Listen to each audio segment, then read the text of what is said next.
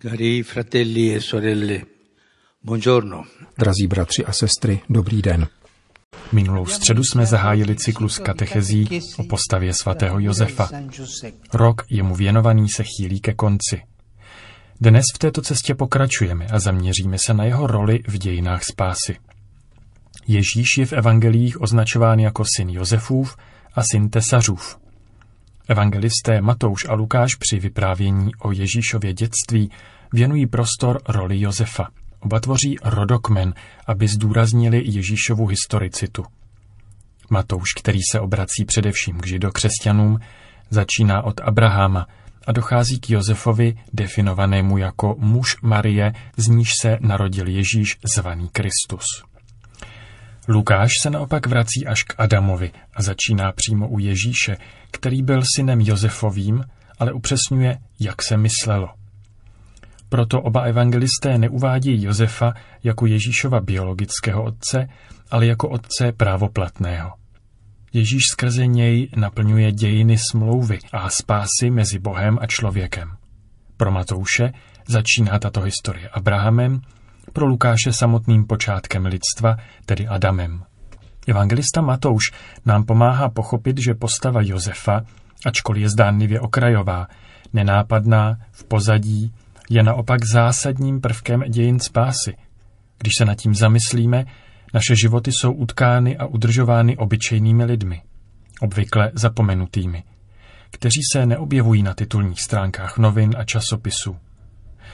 Kolik otců, matek, dědečků a babiček, učitelů ukazuje našim dětem malými každodenními gesty, jak zvládnout a překonat krizi tím, že upraví návyky, pozvednou oči a povzbudí k modlitbě. Kolik lidí se modlí, obětuje a přimlouvá za dobro všech. Každý tak může ve svatém Josefovi najít muže, který zůstává nepovšimnut, muže každodenní přítomnosti, diskrétní a skryté přítomnosti, přímluvce, oporu a průvodce v těžkých chvílích. Připomíná nám, že všichni ti, kteří jsou zdánlivě skrytí nebo jsou v druhé linii, mají v dějinách spásy jedinečné postavení. Svět potřebuje tyto muže a ženy. Muže a ženy v druhé linii, kteří však podporují rozvoj našeho života, každého z nás, a kteří nás modlitbou, příkladem a učením podporují na cestě života. V Lukášově evangeliu vystupuje Josef jako opatrovník Ježíše a Marie. A proto je také strážcem církve.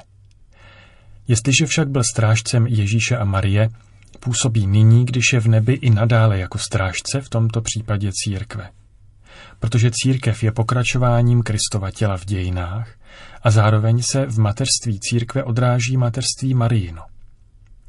Josef tím, že nadále chrání církev, nezapomeňme na to prosím, Josef dnes chrání církev, a tím, že nadále chrání církev, chrání i dítě a jeho matku.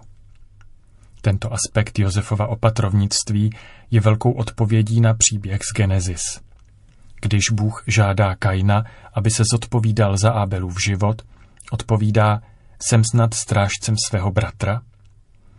Josef nám svým životem jako by chtěl říci, že jsme stále povoláni k tomu, abychom se cítili být strážci svých bratří a sester. Opatrovníky těch, kteří jsou postaveni vedle nás, těch, které nám pán svěřuje v mnoha životních okolnostech. Společnost, jako je ta naše, byla nazvána tekutou, protože se zdá, že nemá žádnou pevnou konzistenci. Opravím filozofa, který tuto definici vymyslel a řeknu více než tekutá, plynná skutečně plynná společnost. Tato tekutá plynná společnost nachází v příběhu o Josefovi velmi přesný ukazatel důležitosti lidských vazeb. Ve skutečnosti nám evangelium vypráví Ježíšův rodokmen nejen z teologického důvodu, ale také proto, aby každému z nás připomnělo, že náš život se skládá z vazeb, které nás předcházejí a provázejí. Aby přišel na svět, zvolil si Boží syn cestu vazeb – cestu dějin. Vydal se historickou cestou, kterou se ubíráme všichni. Drazí bratři a sestry, myslím na tolik lidí, pro které je obtížné najít smysluplné spojení v jejich životě. A právě proto se trápí, cítí se osamělí, chybí jim síla a odvaha jít vpřed. Na závěr bych se rád pomodlil, abychom našli ve svatém Josefovi spojence, přítele a oporu. San Giuseppe,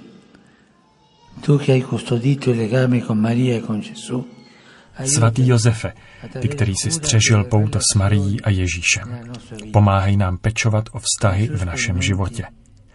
Ať nikdo nezažije pocit opuštěnosti, která by pramenila z osamělosti. Každý z nás, ať se smíří se svou vlastní historií, s těmi, kteří tu byli před námi, a rozpozná i v chybách, které se staly, cestu, kterou si prozřetelnost razila, aby zlo nemělo poslední slovo. Ukaž se jako přítel těch, kteří mají největší potíže. A jako si podporoval Marii a Ježíše v těžkých chvílích, tak podpoř i nás na naší cestě. Amen. Così sostieni anche noi nel nostro cammino. Amen.